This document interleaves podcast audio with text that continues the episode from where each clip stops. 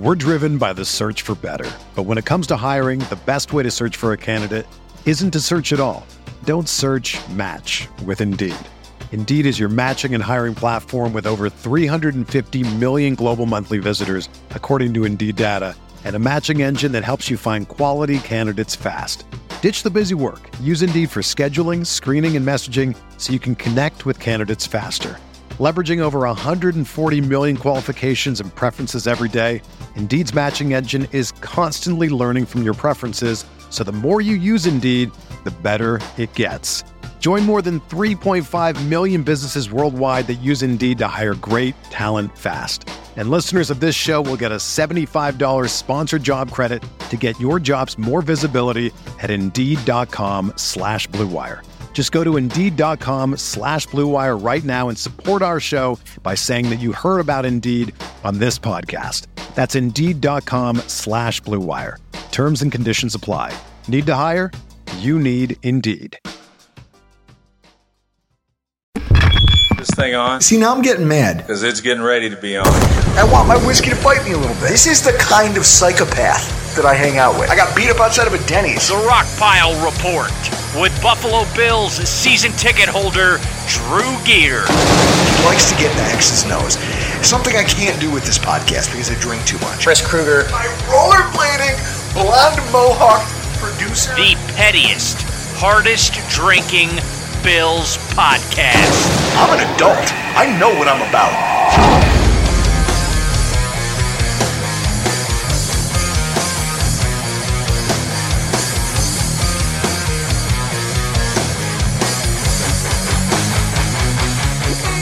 Last night, even though the Bills lost, and yes, their scheme, if you will, in the last 13 seconds of regulation, a touch off to say the least. But Allen's the man. He's not just your man, he is the man. But it's the 17 play drive.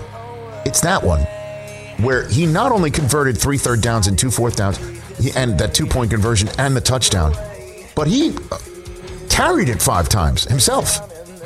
Congrats, Bills fans. You've got one of the best in the league and maybe one of the all time best. How many times can you say that about somebody? He is one of the all time best within the first five years of, of his drafting.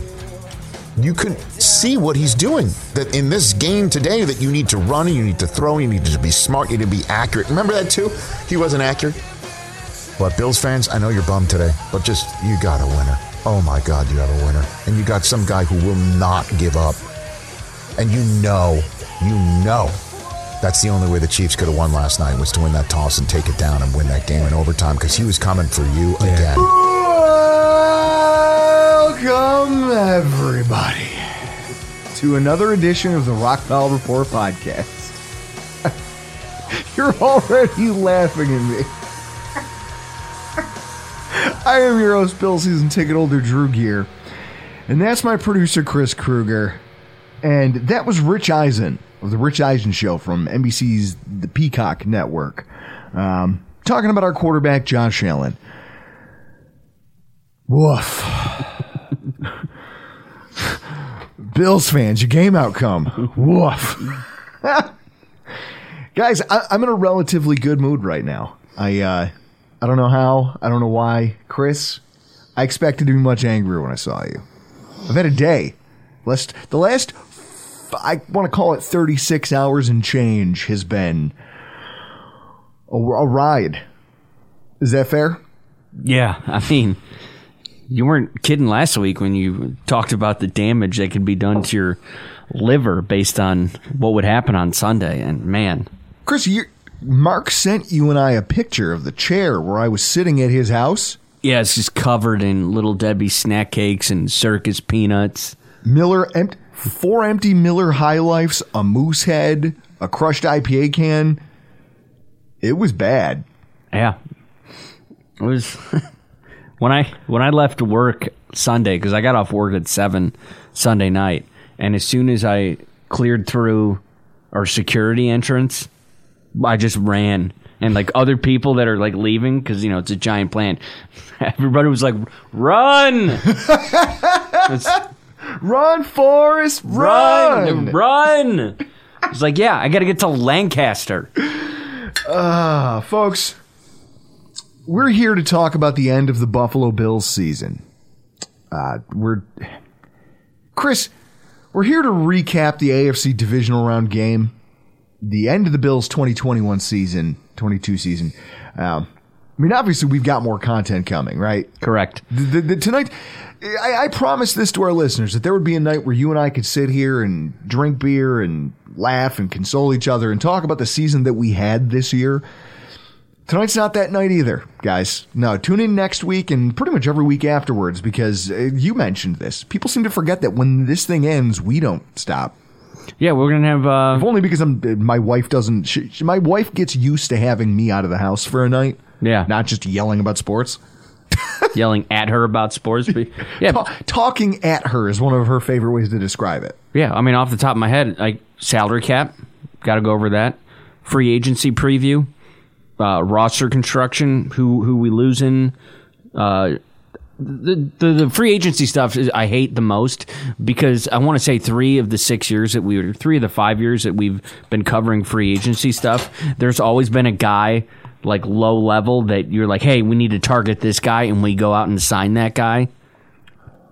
It's definitely irritating. And then all of our Because you hate Yeah. seeing me be be right about anything. yeah, and then all, of course all of our draft content. You know, you got to know what's happening with uh, It's one of the beauties position of going, groups. Well, it's one of the beauties of going deep into the season. Yeah. like when you make the playoffs, all of a sudden by the time your season ends, you're, you're looking around going, "Wait a minute, there's stuff on the horizon." So we're not going anywhere, folks, and. But, but, but it would be premature of us to even have any conversations about any of that stuff without talking about Sunday's game. So this is our AFC divisional round recap. The Buffalo Bills they dropped this one to the Chiefs by a score of 42 to 36. And here are what I'd like to think are your stats of the game. Patrick Mahomes, 33 of 44 for 75%, 378 yards, three touchdowns, no interceptions, two sacks, and a 123 QBR. I believe it's 177 of that 378 came in the final two minutes. Yeah. Josh Allen, 27 to 37, 73%, 329, four touchdowns, no picks, two sacks, and a 136 rating. Mahomes, zero passing attempts of more than 20 air yards, thriving almost solely on the short and intermediate game. Josh Allen, 33, 3 of 3 for 121 yards and three touchdowns when throwing 20 or more yards downfield between the hashes. Mahomes, 177 yards after the two minute warning.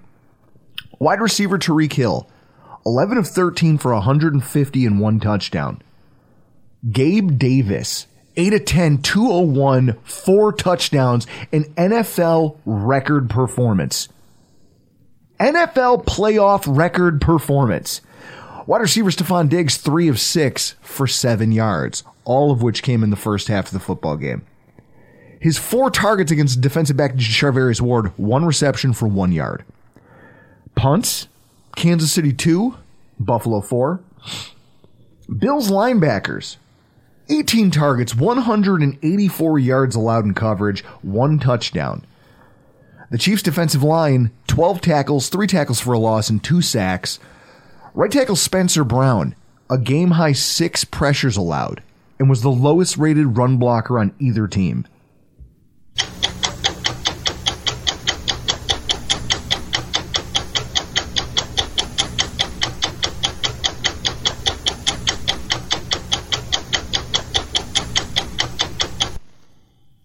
Thirteen seconds, Chris.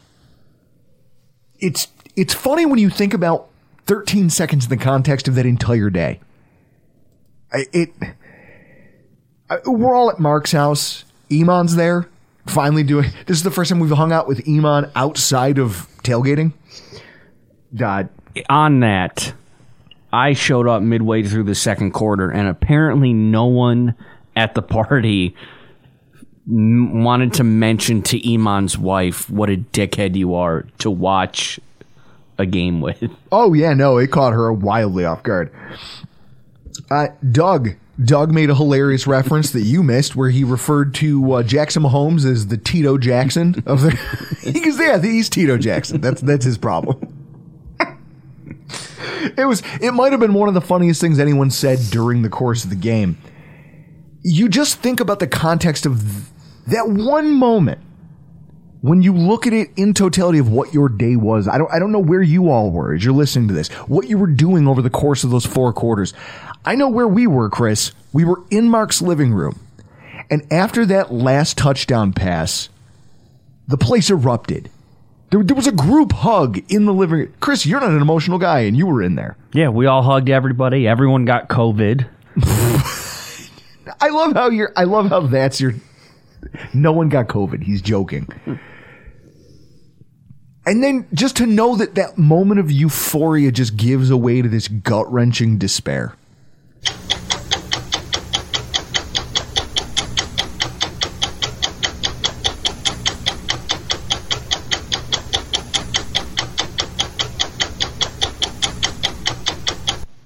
That's it. That's how long it took for all of that to unravel. And to me personally, I, when I look at this philosophically, I, I think of that 13 second span as just a microcosm of our larger and maybe more meaningful struggles when it comes to going up against teams with superior coaching. I mean, if you want to look at both sides of the ball, I mean, here it is. I'm, I'm listening for on the offensive side. I'm listening to a spot earlier this week at, on WGR, and they were talking to this gambling expert from their sister network or whoever shares the other side of their network with them now. It used to be ESPN Radio. They lost ESPN Radio. Now it's the BetQL network. So they had one of the analysts from the BetQL network onto their show, and they were talking about the gambling odds and the prop bets and all the things involved with this game. And the expert that they had on said, and I- this is stuck in my head ever since the game ended whichever team can force three punts is probably going to win the football game. Well, we punted four times and they punted twice. Like that's that. I, I, I, don't, I don't even know what to do with that. And when you look at the drives that we punted, there's some there, there is some questionable stuff there. If you want to talk about who is the brains behind this operation, let, let's break it down. In the second quarter, there's a pass attempt to Reggie Gilliam for one yard. Right before Spencer Brown misses a block and forces Allen to try to navigate a dirty pocket, which ends in a, almost a strip sack. Luckily, Allen gets his fumble back. On that drive, no one was open or targeted more than 10 yards downfield. On that drive, we threw passes of three yards, five yards, one yard, eight yards, and that Reggie Gilliam pass for one yard. 18 total passing yards on five attempts. You punt the ball, and Reid Ferguson goes down there and downs it at the one yard line. And you say to yourself, all right, cool. We didn't get points, but it's the field position battle. Kansas City responds with a 99 yard touchdown drive involving two 20 plus yard plays because they're looking in the intermediate area. They say, listen, we're not challenging these safeties. No, no, no, no, no, no, no, no. We're going to pick on these linebackers. We're going to spread everybody horizontally, and we're going to use our speed and our size at the tight end position. And we're going to work these guys. And that's exactly what happened through the gr- on the ground, through the air. They, they get a holding, a timely holding penalty, and next thing you know, they're in the end zone. You go to the third quarter. We get the ball after Kansas City kicks a field goal. And in three plays, we design passes only to the line of scrimmage. Gilliam, Singletary, and McKenzie. Net nine total yards, and you punt the football. Horrific play design. You, Chris, remember the argument that broke out in the living room when I was just like, I don't understand, and everyone kept trying to convince me that this was a smart idea? Oh, well, you know, they're trying to diversify the attack and but, but, but, but, but. You're what you're doing is you're highlighting players who are not here, here's a phrase that will never be uttered, Chris, and I will drink a Seagram's every time it is. Oh man, did you see that amazing catch by Reggie Gilliam? I remember. Uh, did you see that amazing throw to uh, Demarco? Similar thing. Yeah, exactly. it's a phrase that will never be uttered because it's a fullback. Okay?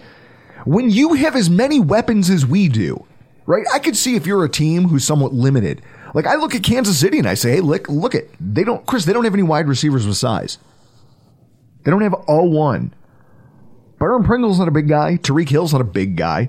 So you have to get a little bit creative with how you use them because in space they're weapons, but they're not going to win jump balls.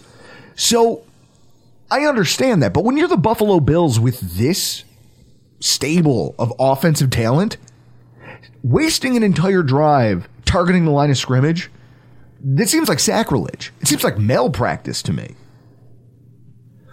I just I don't know how else to describe it.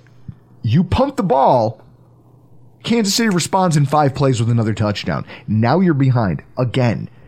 And you go, wait a minute. So we just we were tied and now all of a sudden we're down by 10. On the next series, we open up the deep passing and immediately hit a 75 yard touchdown pass. I those two wasted possessions. I know why some people might think they're a good idea. But I, I don't know this all gas no brake approach that they took uh, took to From New the England. Jets? Well, look it. That's what they tried to do in that New England game, and it worked. They just kept aggressively attacking their secondary. This secondary was worse than the one that you played last week, and yet for some reason you got cute. You got away from the thing that's been making you successful, and you paid for it.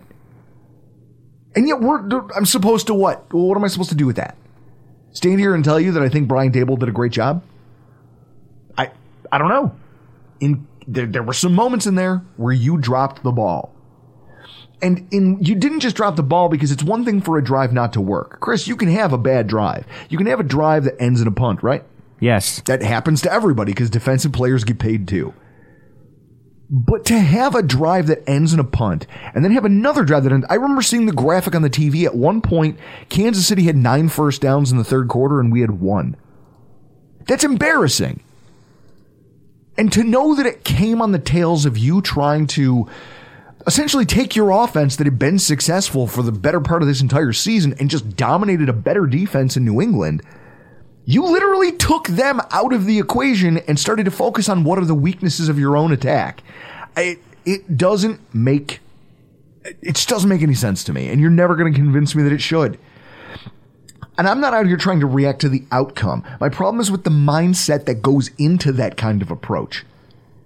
Literally playing two things that are not your strengths. To me, that's inexcusable. And then when you look at the defensive side of the ball, our corners were overmatched for man coverage. They're not athletic enough for that. There was no way that you were going to put Levi Wallace in man coverage on Tyreek Hill. No, there was some times where I saw him running crossing routes, and Levi's trailing him, and he's got his like left hand on his on his the tail of his jersey. Yeah, that was most of the pull- night. Pull me. Yeah, that was most of the night because that's not a guy who athletically can hang with Tyreek Hill. And the Chiefs ate up all of the soft zones that we were willing to give them. I mean, you look at the yardage that our two cornerbacks gave up, it's it's bad. It's really bad. And what's worse is that th- our linebackers fell for a lot of the eye candy and essentially got cleared out by other routes. And because of that, when they were able to hit on those crossing routes, we talked about it with EJ Snyder last week. When they hit on those crossing routes and when they hit on those things, it's what drives their offense. And we just let them have it. We, we gave it to them. We couldn't do anything to stop them. Our linebackers and defensive line played a wildly disappointing game. They were a massive part of the reason we won our first matchup. And the staff tried to replicate what they did last time, right? They they rotated all nine defensive linemen just to keep everybody fresh into the fourth quarter, but none of them could make enough of an impact. How many times did it look like we almost had a sack and then it just vanished? Six or seven times. That's the problem with guys like Mario Addison and at this point in his career Jerry Hughes is that sure when you if you want to look at the numbers you know every every stat nerd out there will tell you oh they're still effective players because they're getting pressure okay but it's like that Colts game where Mario Addison has uh what's his stupid face Carson Wentz dead to rights for a sack and then doesn't bring him down and Wentz runs away for 12 yards you have to have closers. And if you don't have closers, then you don't have much. Pressures are valuable, but they're, if you're not sealing the deal, then there's a chance that you're still a liability. And unfortunately, that's where we live. We've got a whole roster of guys who can create pressure. We've got very few guys who can commit sacks, who can make impact plays on a regular basis. And we paid the price for that. I mean, I thought it was hilarious. Bruce Nolan, he quote tweeted something I said about the cornerbacks because somebody said, "Oh, well, you know, in the offseason, the you know the you know they, they lost Trey White and their their cornerbacks weren't athletic enough, blah blah blah blah blah." And I said, "Look, they didn't make any they haven't made many attempts at a long-term solution to finding more athletic defensive backs. They've kept Levi Wallace. They drafted a Dane Jackson who's not the best athlete, which is why he was a 7th round pick. He just plays the position well. It's like they've they've opted intentionally not to address the athleticism in their defensive backfield. So it's to me it's the equivalent of tying one hand behind your back and then complaining that you lost a fight. You don't I don't have any patience for that. And Bruce quote tweeted that with essentially Chris why don't you read people the it's a, it's a big circle just circular arrows. What does it say, Chris? It looks like the it's a colorful version of the recycle logo Yes. is what it is and it says it's fine to acquire this below average athlete at cb because we run a primary zone defense and then it also says we can't run a more diverse mix of coverages because we have below average athletes at cornerback So that's it. You don't get to. T- he's, he gets it. So I'm not out here alone, just some lunatic screaming into the wind.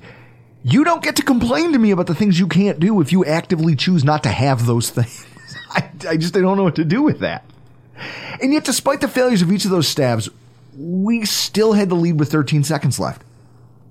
This wasn't the Cardinals game there was time for multiple plays and late game heroics by one of the biggest, most physical wide receivers in the NFL. This was an entire football field to go in less than 20 seconds to do it. Now, I'm not going to sit here and try to have a squib kick debate with anyone because there's a million ways that could have gone wrong. There's a million ways that could have gone wrong. And also, I mean, Chris, you squib kick and it goes out of bounds. 40 yards What happens if someone gets the ball and actually makes a play? You don't want that. yeah i feel like if They had already had a couple longer returns than I think anybody was comfortable with. I feel like if they were going to squib it and it was done perfectly, you might have gotten them at the 10. And if that returner was smart enough, you just down it to give Patrick Mahomes, you know, the ball. And you would have milked you- a few seconds off. Yeah, like one or two seconds off. Okay, great, wonderful. I, but when I talk about, I mean, think about this. This is where I say this is just a microcosm of the larger failure in this one play that everybody's so upset about. This one series that everyone's so upset about. I'm still upset about it. You had a multitude of options, some of which I don't even think McDermott thought about, and some decisions that genuinely blew up in our faces in the game's most critical moment our secondary's been getting torched all night. You could play man press with help over the top to keep anyone loose who gets inbounds and just run that clock, make them take their timeouts early. Grab players if you have to, Legion of Boom style. Commit PI or holding. It doesn't matter that you did it. I don't care how much yardage you gave up in the process. If you do it early enough in the route, it's still going to cost them time off the clock. And whatever that is, it's going to prevent a huge play. Also, taking those timeouts on defense when you saw their formations and trying to gamesmanship them after you get a look at their formats. This is just, it, it's damning when you go back in the aftermath of the game and hear that Andy Reid used those timeouts to see your plays and said, "Oh well, if that's their, if they think that's their best defensive play or their best defensive alignment, all right, real quick, let's improvise. Let's improvise some plays right now based on their formations. And it worked, didn't it, Chris? Yeah. That's laughably the most counterproductive thing I've ever heard. In those 13 seconds of clock, this all time Herculean effort of sheer will by our star quarterback got rendered irrelevant thanks to poor planning and the missteps and the miscues by the folks with headsets on that we trust to be the smartest people on the field. The generals to our players' role as soldiers. We lost this game in large part because the, the guys on the sideline, to a man, they just got out outthought, out imagined, outplanned, out executed by a more savvy group of individuals. Now you're looking at a staff that says, okay, I'm one in three against Reid and Mahomes, 0 and 2 in the postseason. Chris, doesn't this start to feel like oh okay, like like I, I hate saying this because last week was such euphoria. It feels like we've gone from one glass ceiling that used to be the New England Patriots and getting outcoached by Bill Belichick. And it's almost like now that we know that we have the horses to overcome that guy and his defensive scheming, when he doesn't have a Hall of Fame quarterback at his disposal, we've run smack into another different type of uh, coaching genius and another Hall of Fame quarterback who just perpetually seem to have our number. We've we've traded one glass ceiling for a more nationally acceptable glass ceiling. like that that feeling is frustrating, correct? Yeah, it's frustrating, but I, I believe this to be the this is the next version of Tom Brady and Peyton Manning. And right now, we are Peyton Manning. And that's fair. I've never been more confident with this playoff run that we're going to be in this these kinds of runs for the next 10 to 15 years as long as Josh Allen's healthy and our quarterback. And uh, last night it just gave me more hope that Josh Allen's going to bring us to Super Bowl. It's going to happen the way he's been playing. See, and now here's what I'll say in response to that. Because I, I, Chris, we're here to tell the story of what's gone on in the last 48 hours, both for us, for our fan base, for this game. There's there's some nuance to this concept that I think needs to be talked about because I don't hear any of it, or at least I don't hear enough of it, and and it's been kicking around inside my head.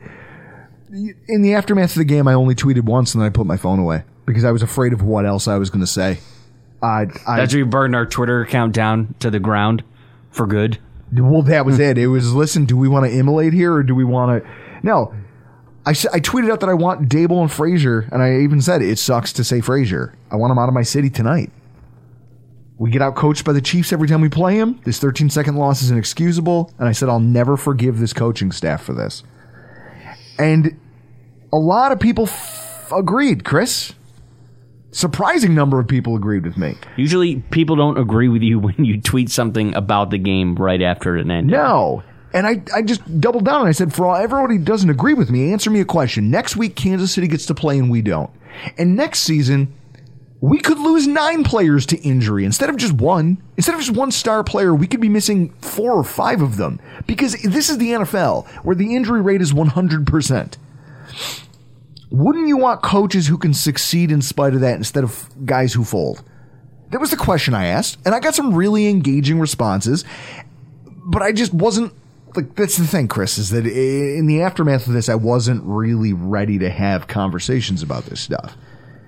And in truth, my head, I spent the last 36 hours going back to that. De- For those of you who are familiar with demotivational posters, they're those, uh, every office, if you've ever worked in one, has crappy motivational posters that were thought up by somebody who worked in middle management once and thought they were savvy, who said, I know, I know what people want to hear that'll get the best out of them.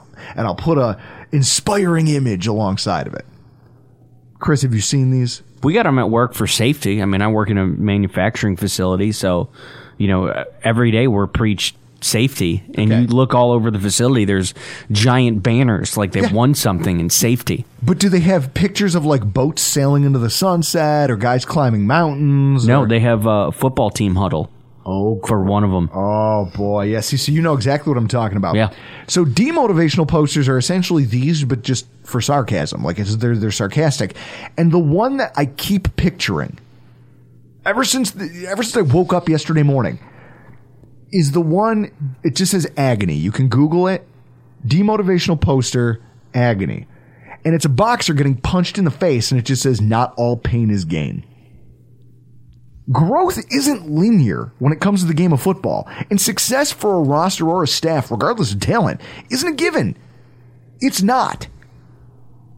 In the aftermath of this game, so many people want to correlate pessimism or frustration with quote unquote being a bad fan. And I'm tired of this. And because if you've been along, if you've been around football, if you've actually been paying attention and you've been watching the game, there's evidence out there that suggests sometimes this just doesn't, things just don't happen, right? The 2014 Colts, Chris. Team went 11 and 5, won their division, and made the AFC title game. They lose embarrassingly to the Patriots, and spend the next three seasons failing to break 500 after their super accurate athletic quarterback just who also took a lot of contact, which I think is something that I could almost underline with a red marker, catches a bad injury, then catches another one the following season, and then just unceremoniously breaks down in front of everybody. And then he's gone. He disappears. And shows up on uh, what uh, what was that Monday Night Football? No, it was a national title game, I think. Okay. With Robert Griffin. Yes. And and Andrew Luck on ESPN. He just or probably more fitting because this is and Chris this is a, a question I have to field to you. Look at the 04 to 2011 Chargers. They had not one, but two periods of prolific performance featuring Hall of Fame quarterbacks. They had Rivers and they had Brees. At the quarterback, they, they, had great skill position players between LaDainian Tomlinson, Antonio Gates, Hall of Famers. Eight consecutive winning seasons and five AFC West titles. But they never even made it to the title game. They lost every single time they made it to the divisional round in single score games to Mike Tomlin and Bill Belichick. Guys who they just couldn't get over the coaching hump for. Do I- I- teams that were equally hot with great quarterbacks and great coaching, that no matter how good they were inside their own bubble over there in the AFC West, you run into that team and it's just you, you just get worked. I do I do remember the Chargers firing Schottenheimer after a 14 and 2 season. Yeah, that And then- that's a thing that happened. Yeah, and they went to I think Norv Norv, Norv Turner. Turner. But like uh, for me, after experiencing the you know the Bills throughout my teenage years and my twenties, I would much rather have that those Chargers teams than sitting through the shit I had to sit through for the Bills. And that's fair. And I'm not saying you're wrong for wanting that. What I'm trying to point out is that it doesn't always just, you know what I mean? Eh, Chris, if, if every couple years, it's, if the formula was just, hey, get a good quarterback, get a decent defense, Super Bowl, Yeah. there would be a different team winning the Super Bowl every single season. Instead, you see it's kind of the same, like 10 to 12 teams. Yeah, I'd like to see a. You'd have to research it, but how many of the like I know Brady won it last year, but like of the last, I don't know, five to seven years, how many of those quarterbacks are still on their rookie deal? When you can, Yeah. when you can throw money at the defense, Sure. I'm sure. I'm sure a huge part. Well, we've talked about it. The stat from the Ringer: no team has won a Super Bowl in the Super Bowl area. Uh, uh, in the Super Bowl era, Era. Jesus, beer. Um, that uh, has more than 21.5% of their cap allocated to two or fewer players. It th- there's a reason for that because it affects the makeup of your team. Why do you think Russell Wilson, once he got paid all that money, his team stopped going to Super Bowls? well, John, What's Schne- two of them? Well, yeah, also John Schneider has sucked at the draft. Well, yeah, I mean, the, they, they've got problems, but not having that, ca- there, there's a million reasons for it. But I guess this is what I'm. I guess what I'm getting at is, guys, when you think about what else could change, this is going to be a Bills team that's going to be hard pressed to play better in the NFL postseason than they just did. You had two of the most prolific offensive performances of all time, and that wasn't good enough to parlay you into the Super Bowl. Yeah, it's like the the 2021 Bills are like the uh, 0506 Sabres that lost to Carolina. Like, Yeah. we like the Sabres that year against Carolina were the better team. They just weren't the better team over. I don't know. There was what uh, they lost in uh, seven games, And I guess- so. Whatever, whatever, 60 minutes times seven games is. Yeah, I, I think the Bills were the are the better team than the Chiefs Oh, this for year, sure. but the Chiefs were better for 60 minutes. yep, for the full sixty plus. Yes, One not team was better. One team came out on top, and they edged us out. I don't know what changes you can actually make that might make that different. Well, I was going to say to your point of not wanting Leslie Frazier back after what he did.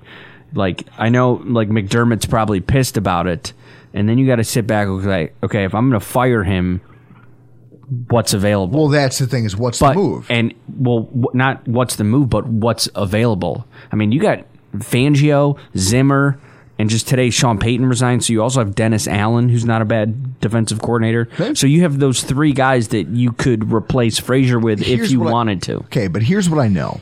Like John Fina tweeted out today, he goes, obviously nobody's happy with the presser. And that's what I'm trying to get at, guys, is I'm getting all the negativity out here at the top of the show because there's a lot to talk about here and unpack from this. Top So of the show, we're like a half hour. I know. in. So stick with me because this isn't all just me rambling about how we lost this football game. There's a broader point here that I feel like I have to make. And if you guys are still listening, then God bless you. John Fina tweeted out today that, you know, obviously nobody was satisfied with Sean McDermott's press conference. Obviously. Because no fan will be. Because, Chris, we used to stage our own press conferences because that man was walking Ambien. Yeah. But to his point, he goes, "You guys have no idea what gets said behind closed doors." He goes, "And to be a fly on the wall in that war room, I can only imagine the conversations that are taking place after this game, because this was it." And I'm sure it's they're, they're smart people, Chris. They're not morons. It's not lost on them that this was a badly missed opportunity.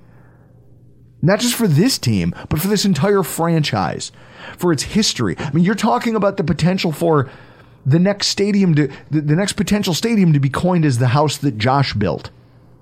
Yes. Kind of like Lucas Oil Stadium. Yes. You had that. It was right there at your fingertips and you pissed it away in 13 seconds of just coaching errors and a lack of awareness. I don't know what else you want to chalk it up to, but you did it. And so now you got to deal with the fallout. One thing that I'm the fallout of this, if we're going to end all the negativity and move on to positive conversation, some of you out there have become really fucking insufferable. You have. I, it's probably been the most frustrating thing for me in the aftermath of this. Are you talking about yourself? Well, yeah, no, I'm listen, me in my own head, it's it's a scary place in there. But there's this groundswell from within our own fan base that wants to perceive any kind of criticism. That's why I'm I'm shocked, Chris. I'll be shocked if if two thirds of our listeners make it this far into the podcast because this movement of any criticism and any lack of positivity is quote unquote bad fandom. Anybody out there who thinks that way, let me respond to you with this. I don't know where the hell you've been or who you think you're talking to. I didn't see you at the stadium in December of 2016 when less than 50,000 people showed up to watch the Bills play the Browns, despite the fact that we were still mathematically in the playoff picture. We won that game 33 to 13. And there was so much room. They were, first of all, they were selling tickets online for $10. Was that Manz- Manziel? I don't even know. Was Man- uh, call in if Manziel was the starter? What I know is this. because that was the first game I went to No, with it was you. not that game. It wasn't not that game? Because here's what I know about that game. Tickets were ten dollars on StubHub. My friend Dan, who has seasons with us, told me to sell his ticket. So I did. I found somebody to take it. And then tickets had dropped to $10 on game day, so he bought one and drove up and went to the game with us.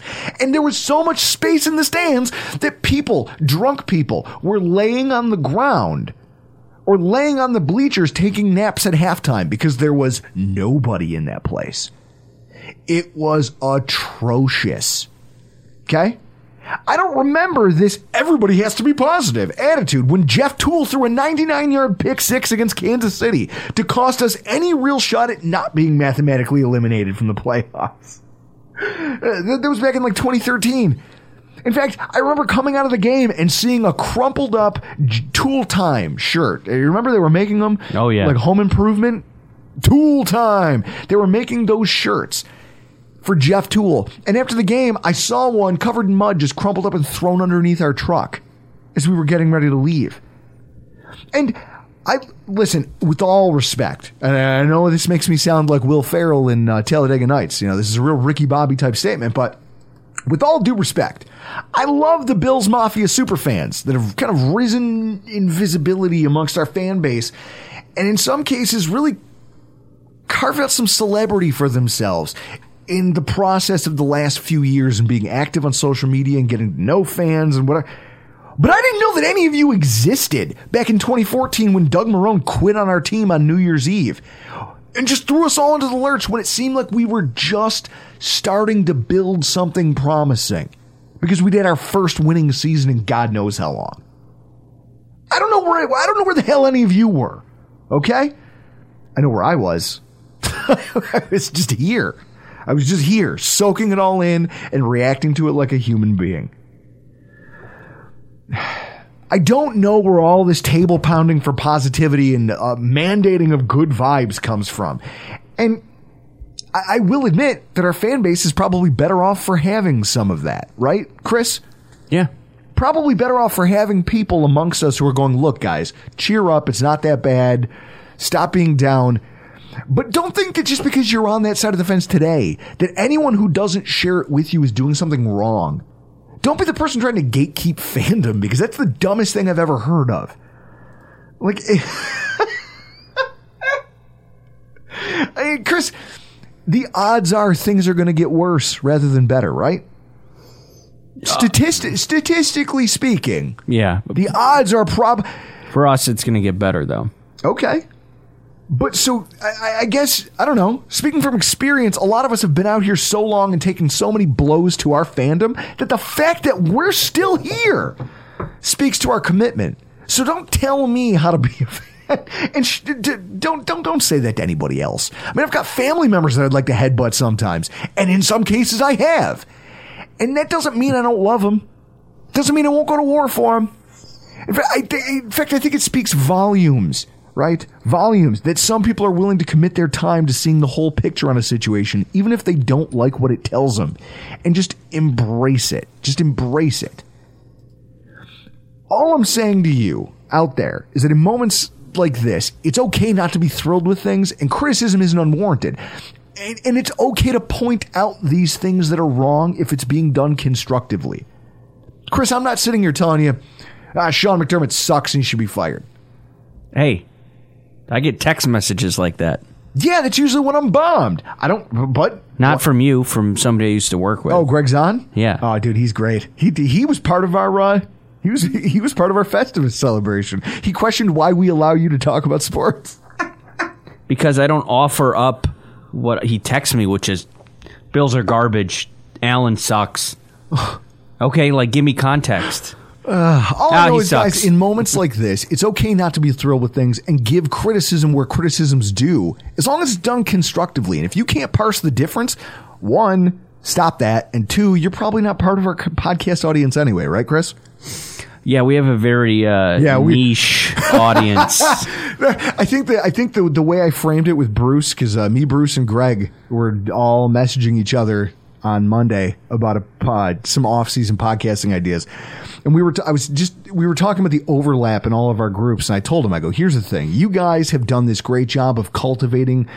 You, you've done our fan base a service because you're producing more intelligent sports fans who pay attention to nuance and don't emotionally overreact and don't say the Greg. you- You're educating the Greg Zons of the world. Yeah, You're you're making us a better fan base, a more nuanced fan base, and there's that's a good thing.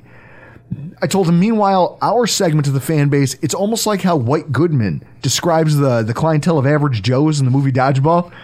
He goes, Yeah. "Oh yeah, you know, it's cute." The whole he goes, he goes, "No," and I love it. The whole "I'm not okay" and "You're not okay," but that's okay because we're doing it together, kind of thing we got going on. None of us is okay. But it's okay, Chris. As I crack my fourth beer since we started. We've only been recording for 45 minutes. I am not okay. yeah, just approaching forty-five minutes. So here's the silver linings, Chris. When I look at this and I say to myself, things things are still good. Our star players on defense didn't play like stars, and we were missing maybe our brightest star on defense. And at the same time, we were right there. We were right. We had the lead. We did the thing we needed to do. And if the if the Chris, if Mahomes throws an, throws an incomplete pass, if one of these guys gets tackled and drops the football into the field of play, we're sitting here talking about a completely different story, right? Yeah, That's how th- razor thin the margin on this one was. If Kansas City's continued postseason success is proof of anything, it's that as long as you have a, an elite quarterback and some star playmakers, you don't need the NFL's most dominant defense. You don't have to be dominant. You just have to be smart.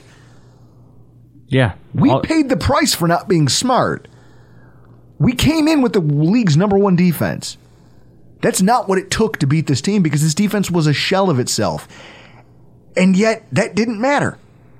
That didn't matter. We were there. We had the lead. Yeah, it's been shown this postseason that the best quarterbacks can rip apart the best defenses. We took apart the number two ranked defense in what is considered to be the perfect offensive performance. And then the following week, we play an elite quarterback and he torches us. That's what happens. He torches us, and we shoot ourselves in the foot. And usually that's a death sentence. And instead, we had the lead. So don't tell me that this doesn't work. Gabe Davis. Gabe Davis, after a season of being marginalized, puts his stamp on NFL history and in the process illustrated that the future of the Buffalo skill positions is probably a pretty bright one. His performance, that's one for the ages. And when you watch the way he did it, it's not just a box score, it's a thing of beauty because he illustrated a mastery of a number of techniques that, first of all, nobody thought he could do. That's why he went in the fourth round of the draft. And it showed off that he's really just, I don't know, he's coming to his own. He's got this rare blend of physical traits that make him a super encouraging player going forward. Our touchdown with less than two minutes in the second half, the route Davis runs is so crisp and he cuts across the defender's face so hard that he falls down trying to keep up with him. The guy fell on his ass. It was embarrassing. His speed to consistently be behind the safeties and have them playing basically without leverage because his because his size, his reach, and Allen's ability to put the ball out in front of him, you can't teach that. He just has it. And then look at the hands. Zero drops on 10 targets. The fact that he finished the game with at least one reception against every single starting defensive back the Chiefs put on the field, there was nobody who had an answer for Gabe Davis in this game. Because at six foot four with route running like that in hands, he's a matchup nightmare. He might not ever be Stefon Diggs. He might never be the guy who you can routinely go to. But when you pair him with a Stefon Diggs, why do you think he only had uh, seven yards, Chris? Stefon Diggs? Why do you think that happens? Well, that's who the uh, Chiefs probably were targeting. Like we Yeah. can't let we can't get beat by Diggs, but then oh, there's this other guy that There's is this gonna, other guy who's capable of some really prolific shit. and they probably didn't think that because of how Davis has been utilized throughout most of the season. That's a fair point. He's coming into his own as a young, under the radar player in this league. And next season, year three, that's usually where wide receivers take, quote unquote, the next step. You could see something special from this kid. I think he's established himself, at least with our quarterback, and in this offense and with the talent around him. He proved that those seven touchdowns last year, We're not a fluke. not a fluke. Yeah. Maybe that's just a sign of what he's capable of. He's this generation's Peerless Price. Is what he is. As long as he doesn't leave Buffalo. Yeah, and go to Atlanta and then come back and then retire. And then there's just Josh Allen. There's just Josh fucking Allen with a capital F and a capital G in the end. That was one of the most heroic quarterback performances I'll ever see with my own two eyes. And I think it makes it more heartbreaking to me that we're once again having to see that shocked, disappointed, just haunted look on our quarterback's face. Because in this one, there literally was nothing more he could have done. You're talking about a matchup against a player heralded as the current gold standard of quarterback play. Allen was arguably more impressive considering all the chaos going on around him. In a world where people have been debating the arm strength of Mahomes versus Allen, to the point that there's jokes about, like they themselves have joked about having a throwing competition before one of their games. Allen put his ridiculous arm talent on display over and over again. Tight window throws, aggressive down the field throws, working the deep middle where their secondary was supposed to be the strongest. Meanwhile, that was not a part of the Chiefs' game plan. The Chiefs said, listen, those safeties, they're all pros. We stay away from them. Now, luckily for them, our linebackers had their worst professional evening. But they were scared of challenging us in that regard. And Allen looked at them and said, Hey, you guys are supposed to have great safeties. Let's see how this works. And literally just doused them in gasoline and set them on fire. That touchdown pass, the 75 yarder to Gabe Davis, ha, that's a thing of beauty. Over them mountains. It was the it was the moment where he became the thing I never thought he would be. The a true equalizer, right? The equalizer. A quarterback so fucking talented that when things are slanted against us, he can single-handedly yank us back into the mix, right? And then put us over the top because his desire to win is too strong and he has too much physical ability for even some of the best defensive players to deny him. At the top of the show, we played the clip from Rich Eisen. Now, I didn't hear that until sitting down here at this table to record. That's how unplugged and off the grid I've been after the chaos of all this. What do you what were what were your thoughts when you first heard it, Chris? I mean, he's 100% correct. Like, I know we lost the game, but like I said earlier, I've never been more confident that Josh Allen is going to bring this city a Super Bowl and we will all riot. And then at that point, we're probably going to have to go to Philadelphia where they filmed Rocky, you know, the Rocky steps, and you're going to have to put two beers in your hand and throw yourself backwards down the stairs. Oh, I thought you meant we are going to go to Philadelphia and riot there too, because because well- why not? well, it's wh- Philly. No one would. First of all, no one would notice because it's Philly. I mean, that's there's audio that exists way back in Rockpile Report history where you said if the Bills draft Josh Allen, I will grab a beer for each hand and then launch myself backwards down a flight of stairs. well. Look at that. Josh uh, he's. I don't know how anybody could say anything bad about Josh Allen now. Like, he is the man, like Rich Eisen said. We're going to be in this thing. We're going to have these kinds of runs, whether it's, you know, a divisional round exit, a Super Bowl win, a championship round exit. Like, we're in this thing for the next 10 to 15 years. Like, buckle the fuck up. We're in it. I hate saying this, but I agree with you. I hate I hate agreeing with you about anything, right? Knowing that we have that player, a guy who can walk into this game and account for six first downs with his legs, which was a team high. No running back, can- no running back can touch him.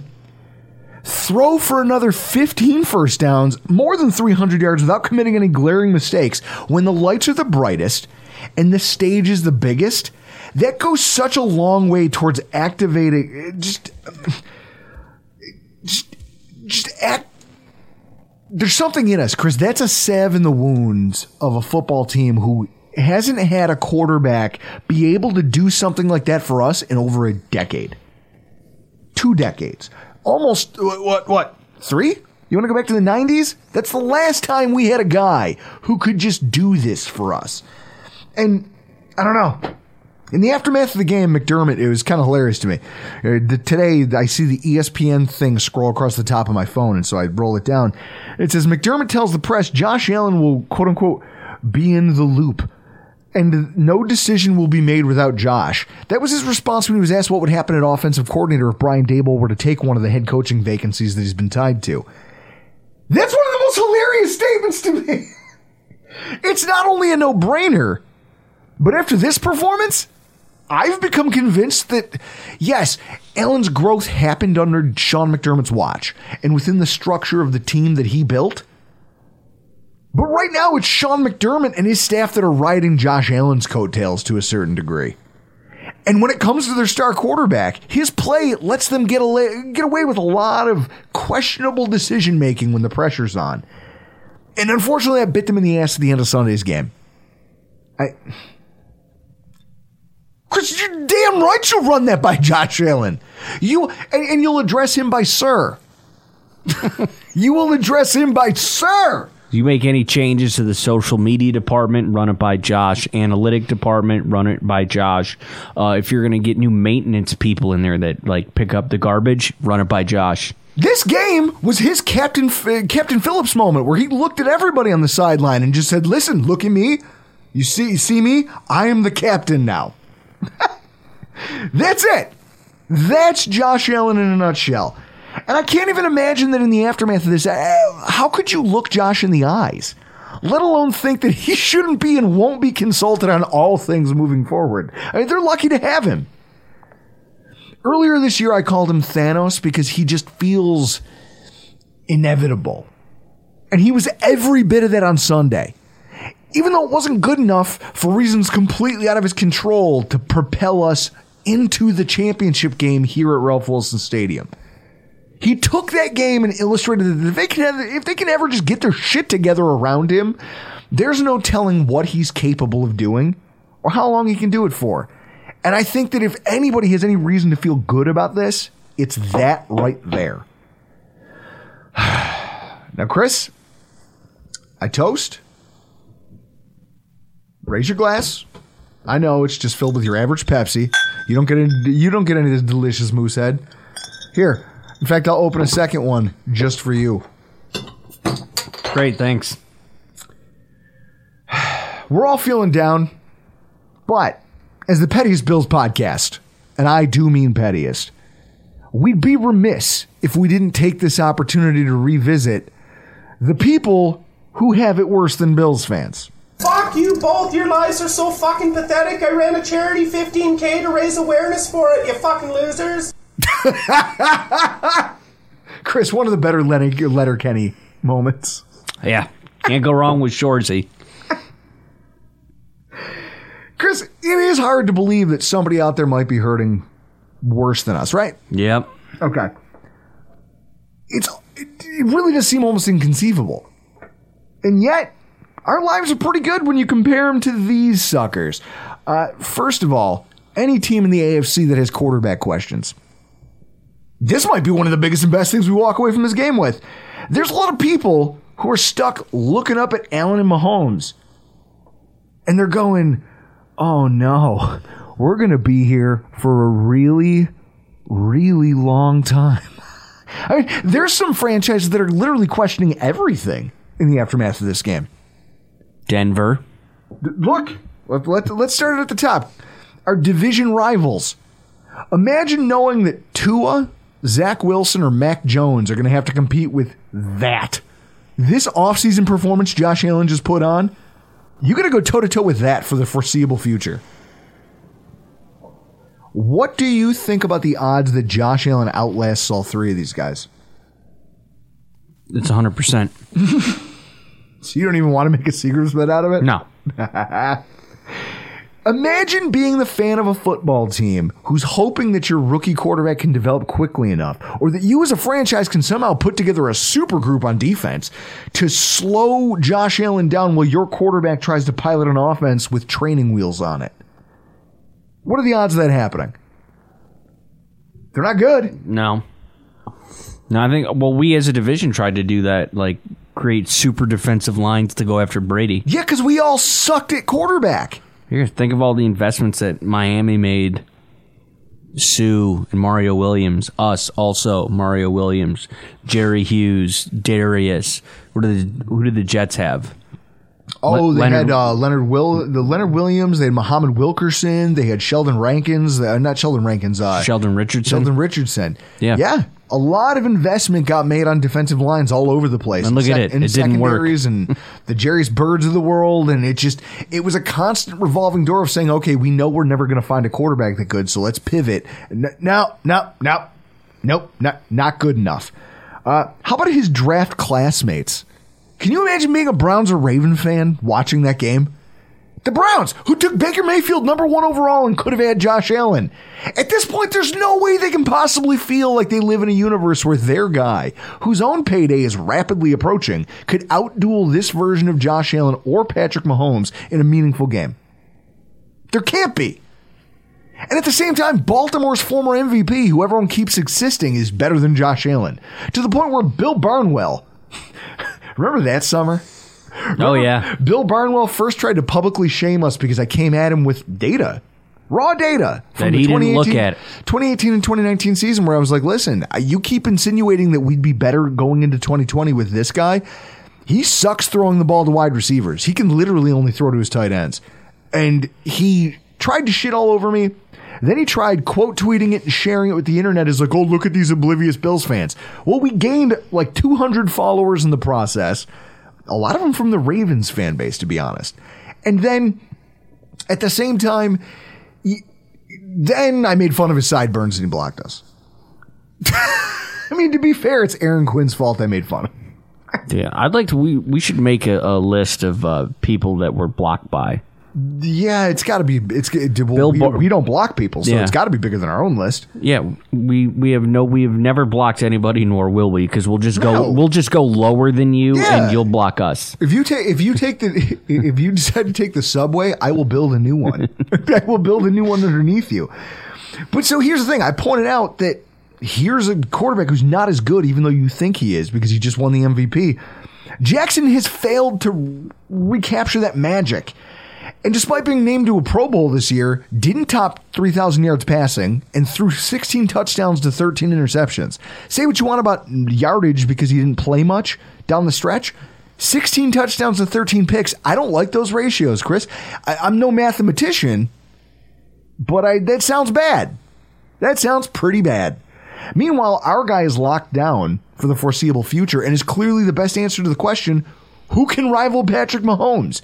Meanwhile, their guys are giant, expensive, potentially expensive question marks that they're going to have to spend this entire summer hand wringing over. And then there's just the people on the outside looking in, like. I said Denver earlier. Oh yeah, Denver, Pittsburgh, Indy. They're like the kids on the bus who like I, I don't know. Like you pull up like, hey, hey, this kid's getting off the bus at school and it's the summertime and this kid gets out and he's got an in-ground pool. Yeah, And those kid that kid on the bus who's like, we don't even have a window air conditioning. we have fans. We have fans and my mom yelling at us to get outside. That's what they are. I look at what they have. They, they- you've got a Wentz situation in Indy that doesn't seem good. It didn't. They didn't make the playoffs, and they gave up a first round pick in the process. And they've got a massive cap number tied to this guy. But if they get rid of him, who's the, who's the quarterback? Jacob Eason. Oh, good. Bring me a rookie. Bring me that. Uh, Pittsburgh. Pittsburgh's a team that like you're used to seeing perennially contend.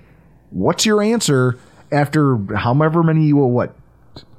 What was Roethlisberger's rookie year? 04. I think Okay, it's the so 04 04 class. to- So you're talking 17. 17 years. Yeah. Now what? Now what? Haskins? Or you draft, uh, what's it, Kenny Pickett? Oh no! Uh, oh no! No! You draft him, Kenny Pickett, Kenny out, Pickett. Of, out of Pittsburgh. Oh Jesus! Yeah, I'm sure that'll go well. Yeah. Uh, Denver. Denver, great defense, decent running game, They're trying to get terrible quarterback. they're trying to get Aaron Rodgers. Oh, good. You know that Nathaniel Hackett has had two interviews to be their head coach, Oh boy, and him and Rodgers are tight. So Rodgers to Denver. Jesus! It's I, I, all I know is is that everybody else is looking around, going, "Shit." His performance really just put us all on our asses. Also, some other people who are used to being put on their asses, but it just keeps happening. The Washington football fan uh, fan base. Uh, they're, they announced that they're releasing their new team name, Chris.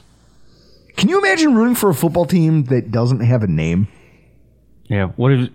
Do we know what it's going to be? Has it been rumored? It's been leaked a little bit. I heard Commanders. I don't know. What about foreskins? Washington. You're such an idiot. I know three things about this situation, dude. And each one is a little bit more hilarious than the next. I mean, first of all, most of the good names are off the table because their owner sucks and pissed off people with deep pockets who are just as petty as we are. Chris, I almost want to reach out to the guy who bought up all of the names and do- like you All the that, domain, right? yeah, all the domain names. all the domain names, all of the actual names that the, the Redskins could have pivoted to after their name change. He bought them all up, filed copyrights for all of them, and then offered, he, he has over a hundred of them, and offered to give them to the NFL, but only if Dan Snyder can't ever profit off of their usage. like that's that is cold as ice. I want to have that guy on the podcast. I want to talk to him because, man, see, that's the type of stuff I would do, Chris, if I was a millionaire. that's what I would do with my money. Also, this process wouldn't be such a circus if their owner Dan Snyder wasn't such an insufferable jerk. which is still hilarious. Like, you did this. You did this to your entire fan base the same way you keep doing bad things to your fan base. And the best part is no matter what name they go with, you know that like everything else, the rollout and the design of this thing is just going to piss their fans off. Because at the end of the day, everything that franchise touches is is destined to turn to shit. From Steve Spurrier to the Albert Haynesworth deal to RG3 to the Sean Taylor memorial service that they set up and did the group photo in front of a bunch of porta potties. Everything this team touches is crap. Chris, I want to take a moment of silence for the poor bastards who have to support that team.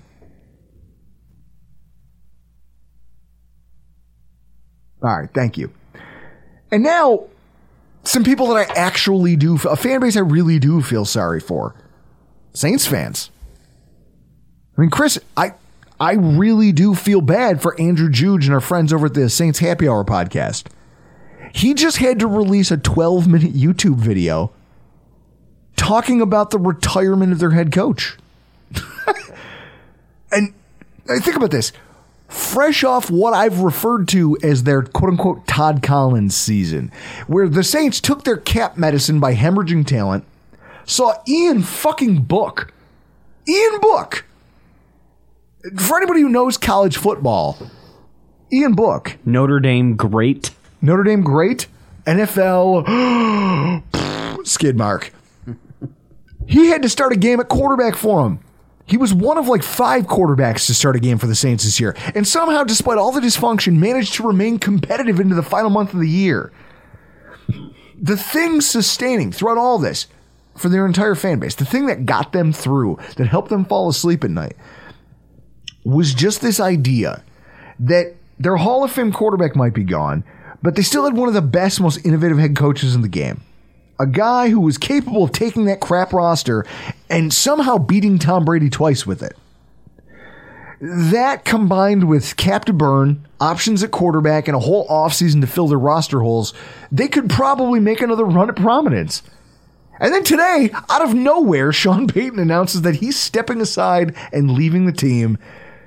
I, I, I think I feel like it would be hard not to see this a lot like the uh, like that scene in Dumb and Dumber. I've had it with this dump. We got no food. We got no jobs. Our pets' heads are falling off. I reached out to Andrew Juge just to see how he was doing, and the only thing he replied with, I don't think he's come back with anything more than that. Was just I asked him, I go, buddy, how are you doing? Are you okay? And he just said, I'm depressed. And I mean, I told him, I go, look, I'm stunned. We had a head coach quit on us, but that guy never won a ring. He just ate a lot of bologna and fought with our best defensive end.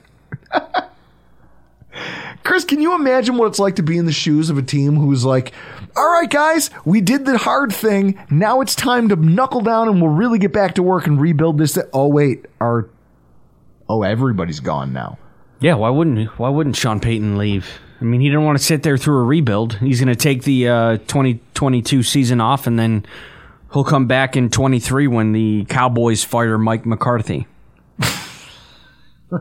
You think he'd go to Dallas? Yeah, Oh, God. that's where the Saints picked him off from. Was the, the Dallas staff? and I'd I, I'd be remiss, Chris, if I didn't name the biggest, the biggest one out there, the the silver tuna of people who have it shittier than Bills fans. That's Tom Brady. Oh, oh, Tom Brady, quarterback for the Tampa Bay Buccaneers. My favorite part about this one, unlike the last two guys we just talked about, I have zero sympathy for this one. He can go die in a fire. I don't care. It, it must suck going into a pivotal game and watching your team go down by 24 points in the first half. Right, Chris? Yep. Just to be tra- to be trailing in in Raymond James Stadium by 24 points. That must be a really terrible place to be. And then only to stage this ridiculous rally at the end of the game and come up just short. I had the I had the I had the game on in my uh, on my Bluetooth headphones at work, as that uh, final drive for the Rams was happening, and uh, Stafford hit Kupp on that deep ball down the middle, and I just start laying on the horn on my truck, and then like other people at work are looking at me. I'm like, "Oh, Brady, he's losing. Brady, he's out." Brady's out of the playoffs. My favorite. I think I think the icing on this cake, this delicious cake, is that it's a game where the officiating really seemed to leave a lot on the table. I mean, Brady himself was flagged after he took a what looked like a pretty aggressive hit to the face, where he's bleeding, and he gets up and looks at the ref. Head head referee Shawn Hochuli. Now, Chris, remember what we said about the Hockley family and their love of throwing flags? Yeah, They didn't call a flag on that play. Tom Brady took umbrage with it, and he got flagged for saying something to the official. How how perfect is that? I'm not great. gonna lie to you. I love it. I couldn't go back and rewatch this Bills game because it was too painful, but I did watch the hell out of that sequence. I went back and watched it on Game Pass. I was like, I need to see this. I need to see how Tom Brady instigated a flag for crying about a cheap shot. oh, Tom, allow me to take out the smallest violin and play you the saddest song ever written. The best thing here is hearing that he's non-committal about playing in 2022. Now that might just that might just be him posturing, but the team has already said that all options are on the table for them in terms of the 2022 season. So while the Bills might have lost this weekend and our season might be over, I just might have gotten my wish that Peyton Manning went out on top as a champion and in true sheriff style rode off into the sunset like Hondo or Roy Rogers. Meanwhile, Brady might have just played his last NFL snap and just has to unceremoniously slink off the field, covered in the stink of defeat, and off into the annals of NFL history. Chris, to celebrate the very idea of that, I don't know how likely it is, but just to celebrate the idea, we have a special beverage here in studio tonight. We're driven by the search for better. But when it comes to hiring, the best way to search for a candidate isn't to search at all. Don't search match with Indeed. Indeed is your matching and hiring platform with over 350 million global monthly visitors, according to Indeed data, and a matching engine that helps you find quality candidates fast. Ditch the busy work. Use Indeed for scheduling, screening, and messaging so you can connect with candidates faster. Leveraging over 140 million qualifications and preferences every day, Indeed's matching engine is constantly learning from your preferences, so the more you use Indeed, the better it gets. Join more than 3.5 million businesses worldwide that use Indeed to hire great talent fast. And listeners of this show will get a $75 sponsored job credit to get your jobs more visibility at Indeed.com slash BlueWire. Just go to Indeed.com slash BlueWire right now and support our show by saying that you heard about Indeed on this podcast. That's Indeed.com slash BlueWire. Terms and conditions apply. Need to hire? You need Indeed. Yep, uh, pretty fly for a rye guy. I'll hand you the can. You can read the. Uh, Well, I love the fact that it's got uh, the this the walking down the stairs sequence from the Big Lebowski. yeah, Like that's what's indicated. That's what's pictured on the can. It's made by Resurgence Brewing here. Collaboration, pretty Jesus, pretty fly for a rye guy. Not a rye IPA, New England style IPA. Six point four ABV. yep. If you need to know the guy's name, there's the uh, on the screen, Drew. On the screen, there's his. That's how you say his name. John Tarazowitz.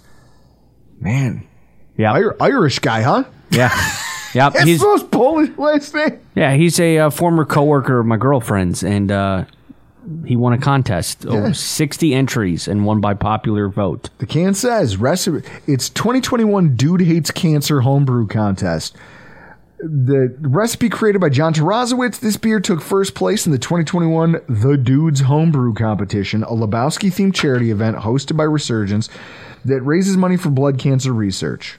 This is a New England style IPA that features Citra and Mosaic hops, Cascade hops that add floral, blah, blah, blah. It matches a tropical fruit a whole bunch of it. Not a rye IPA. The name is inspired by Ryan Baker and his love of. Okay. Okay, so it's not about having rye in it. That actually got me excited at first because I was like, I love rye beers. Did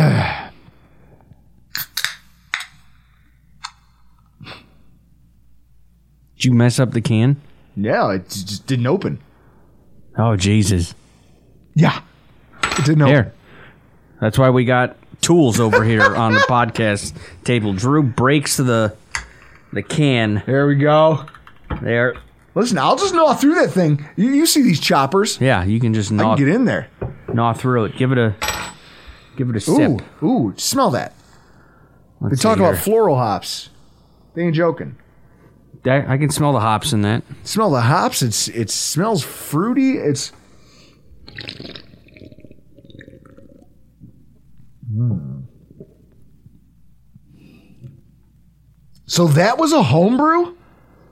Yeah, it was a homebrew. He won a homebrew contest, and then What home? I want to go move in with this guy. He's Yeah. making this in his house? well, uh, Resurgence made it. So he did it They it. took his recipe. they took his recipe and then put it through a professional setup. well, you tell them that if I find out where this beer's getting made, Resurgence. um, no, no, no, no, no. If You I find out where it's, if I find out where John Tarazowitz lives, he's in a lot of trouble.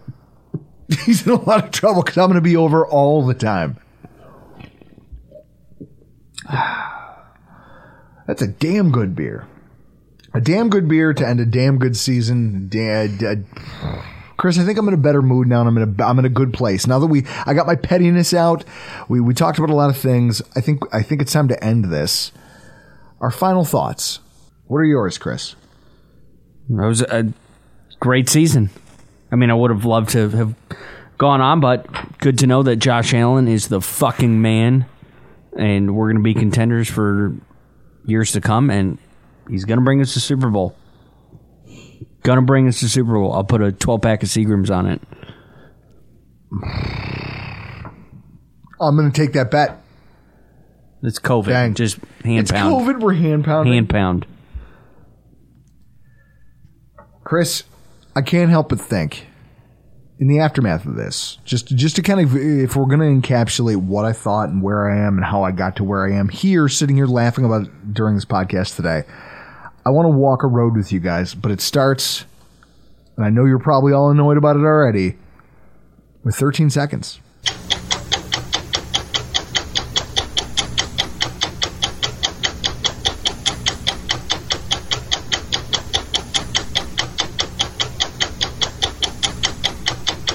All motion must be defined relative to a frame of reference, and that space and time are relative rather than absolute concepts.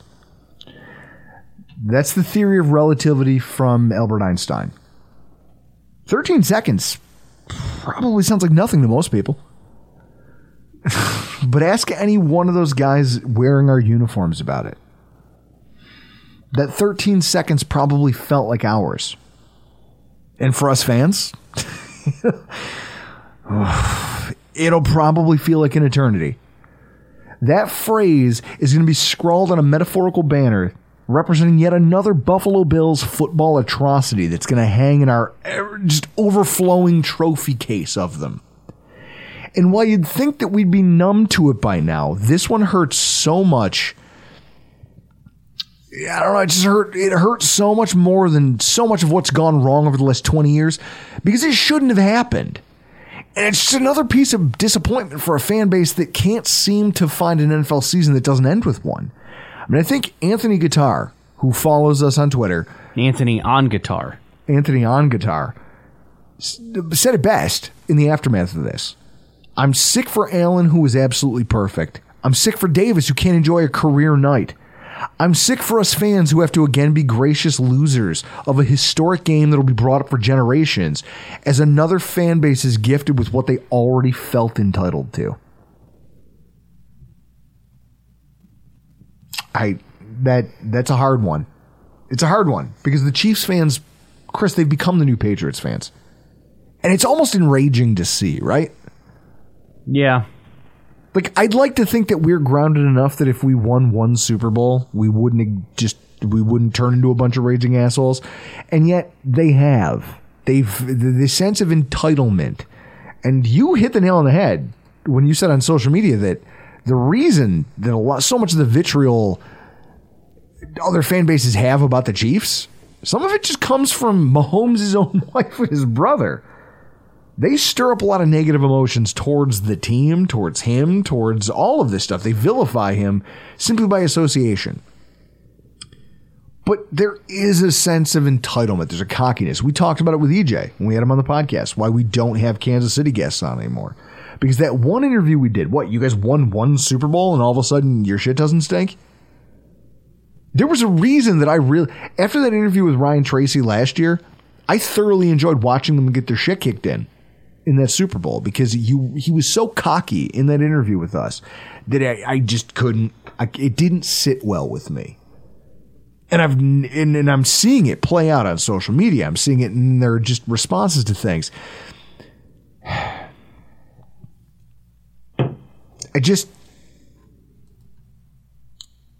in the aftermath of the game, I went home. First of all, Hugo. Hugo, listener from Portugal, was here on the podcast. He paid hard earned money to buy Skype time to call me on the phone so that we could talk about the game and just to check in and see if I was okay. Like, that's. First of all, that almost makes me sound like a. Chris, doesn't that kind of paint me as a lunatic? Yeah. But also it it just it underscores how much this meant to people. I went home and I watched the movie Green Street Hooligans because there was no way I was going to sleep after that.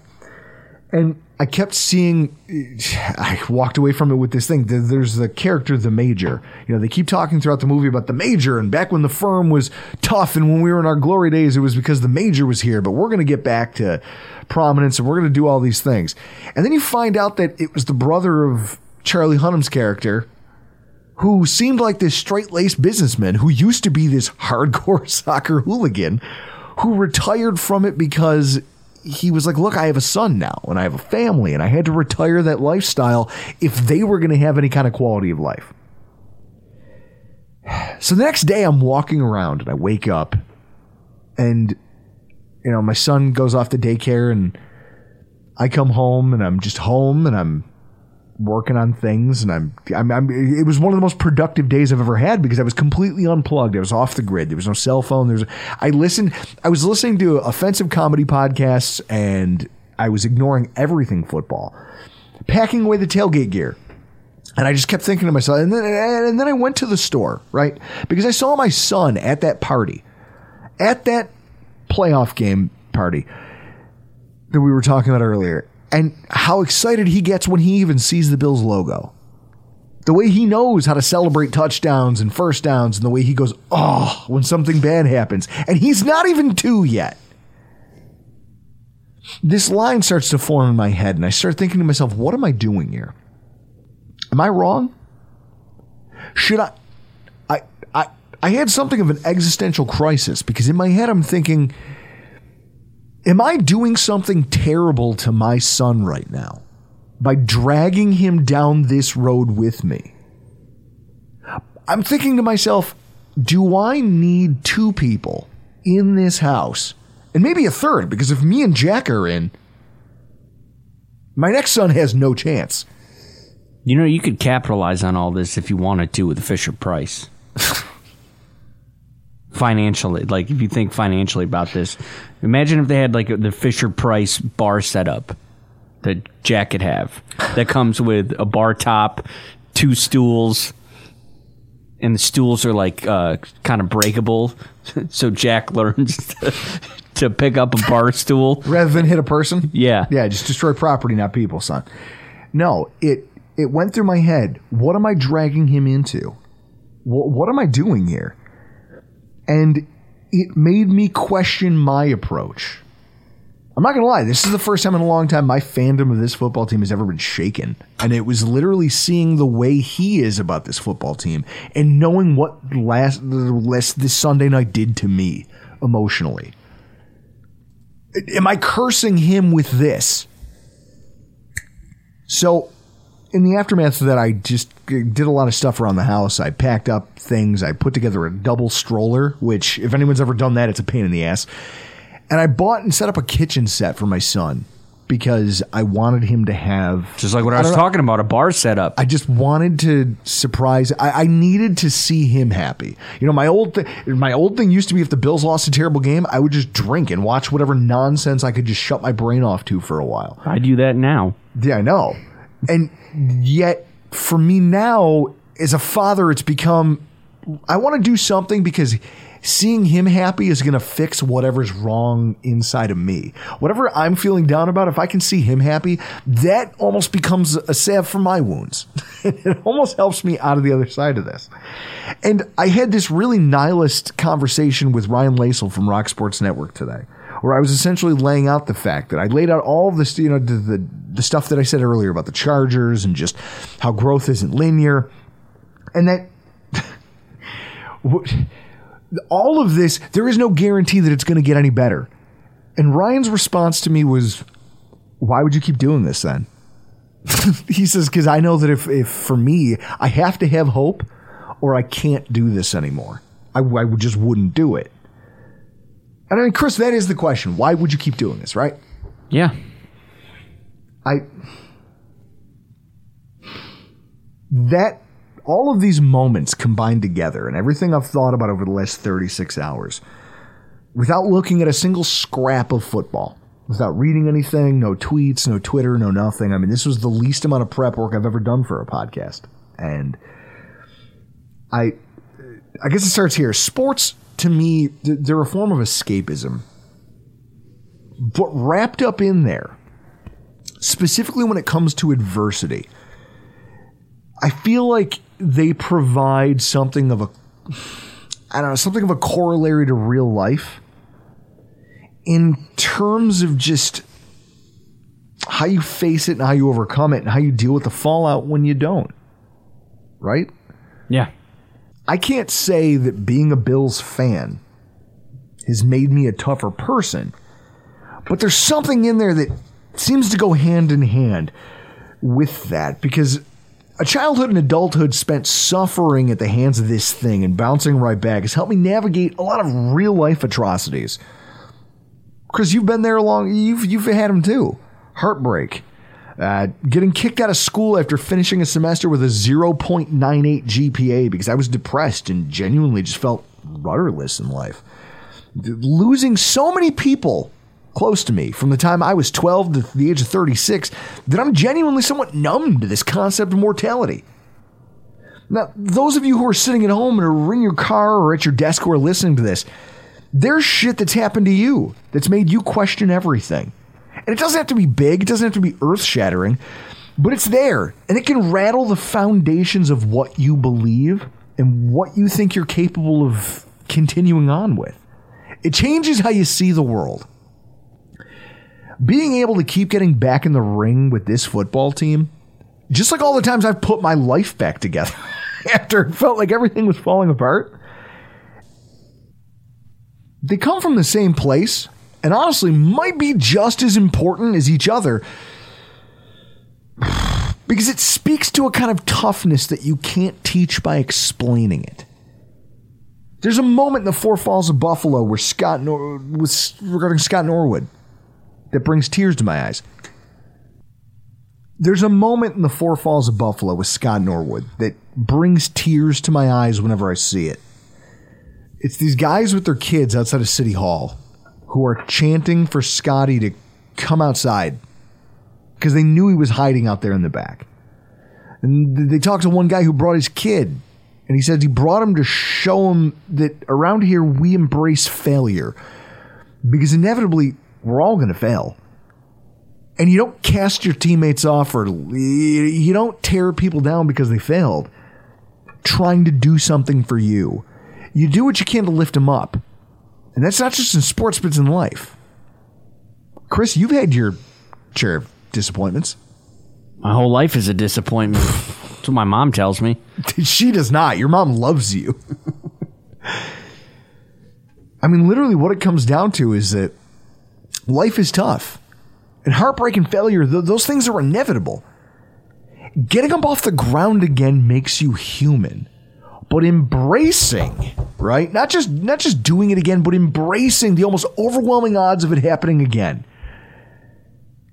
If only so that you can wade back into the chaos and chase the hopes of those highs. Right? Real accomplishment. Something that the Bills gave us multiple times this season. I know they did for me personally. That's what makes getting out of bed worth it, right? Yes. I mean, that- that- that's what being a Bills fan is all about. It's what makes us special, both as fans of this city and fans of this football team. And whether or not they ever make it to a Super Bowl, the juice has always been worth the squeeze in a way that this singular setback can't really diminish. So here I am having this crisis of mine, and I realize it's all over, it's all conflated in my own head. My son is going to love this thing because I love it. Or maybe you won't. I don't know. Chris, maybe he'll grow up to be better than me. He already is. Maybe he'll be a better person than I am. he will as long as you get him braces. What I do know is that there's something about being a fan of this football team that I wouldn't trade for anything. Because whether or not it's the thing that gave me the ability to get to bounce back from so many other losses and so many other failures, it seems like the two go hand in hand. There's a toughness that you have to have in order to be a, a, a real fan of this football team. You know, we talk about gatekeeping and fandom. You have to be tough. This team will weed out those who don't have it. they, they will put you through the wringer. But that just means that when we get there, it'll be that much sweeter, right? Yep. This has been one of my favorite seasons of podcasting. One of my favorite seasons of being a Bills fan. I can't wait to share that with my son as he gets older. And regardless of whether this team gets over the hump next season or the next or the next, or maybe not ever, I'm grateful for my ability to get back out there alongside them as a fan and continue sitting here talking to all of you, just sharing the trip, having a good time with this this ridiculous run we're on. I don't know what's going to happen. 2021 was one for the record books, though. 2021 was a season that we we crossed lines we didn't think we ever would. We slayed dragons we didn't think we could. We established ourselves as a football team in a way that I don't think most fans, when you thought about what most fans considered possible at the beginning of the season, Chris, even amidst all the talk about us being Super Bowl picks and all of this stuff, did you ever think that we'd assert ourselves as the power in the AFC East? Not like the way we have to end this season. Did you ever think that we'd be the team that earned not just the respect, but maybe a little bit of fear from the Kansas City Chiefs? Yeah, they're going to fear us next year for sure. Then that's it. Then this season's been an success. It's been a success, and I don't, I don't know what to say other than I'm going to have a beer in each hand and I'm going to drink real deeply to that one. Yes, and also with drinks, as this ends another year of Beer Watch. Do you have any guesses of your total? I don't um, know. We've been recording for approximately an hour and 35 minutes, and I know that I have six here, and I'm going to have at least one more. This is the end of the podcast, so it's the end of beer. So what you have in your hand, you're done. I'm talking All about right. the whole season. Do you know your number? Nope. Any guesses? Nope. Why don't you tell? 200. I know I'm over two. You are over 200.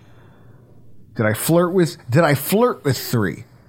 No, you weren't even close. All right. Well, maybe next year. yeah, maybe maybe next year. Uh, you finished this year with 209 beers. You had It's a good haul. you had. Let me look at this. You had uh, nine weeks of 10 beers. That was your the the most consistent number. Nine of the weeks this year you had 10 beers, and then uh, we will shout out uh, Matt Paccio.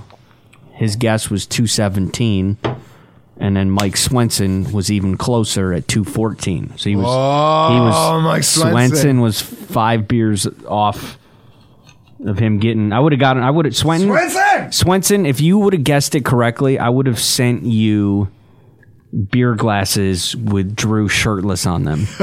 That's what I would have done. I would have. I don't know. I don't know what the uh, restrictions are for you having custom beer glasses in Australia, but I'll tell you this, sir. When you get up here next, Swenson, I'll, I, don't, don't worry about what you win for being right about Beer Watch. We'll we'll take care of you. We'll, we'll get you squared away. now he's close. He's five off. Guys, great season, but it ain't over yet because we have our 2021 season recap show with Nate Geary next week. We're going to take a look at this thing in its totality. We're going to give away superlatives. We're going to talk about the highs and lows. We're going to talk about what we learned about these players, about this coaching staff. And then, like Chris said at the top of the show, we've got a ton of content coming out over the next month and a half, two months, three months, then on into summer. Pre free agency, coordinator hires and promotions reviews. I mean, cap outlook conversation with Paul Wineski, our free agency primers. There's a lot there. So make sure that you keep following us, but this has been one hell of a run. I'm glad that you all decided to take it with us, but for tonight, we got to get out of here. I'm Drew Gear. That's Chris Kruger. And this has been your Rockpile Report.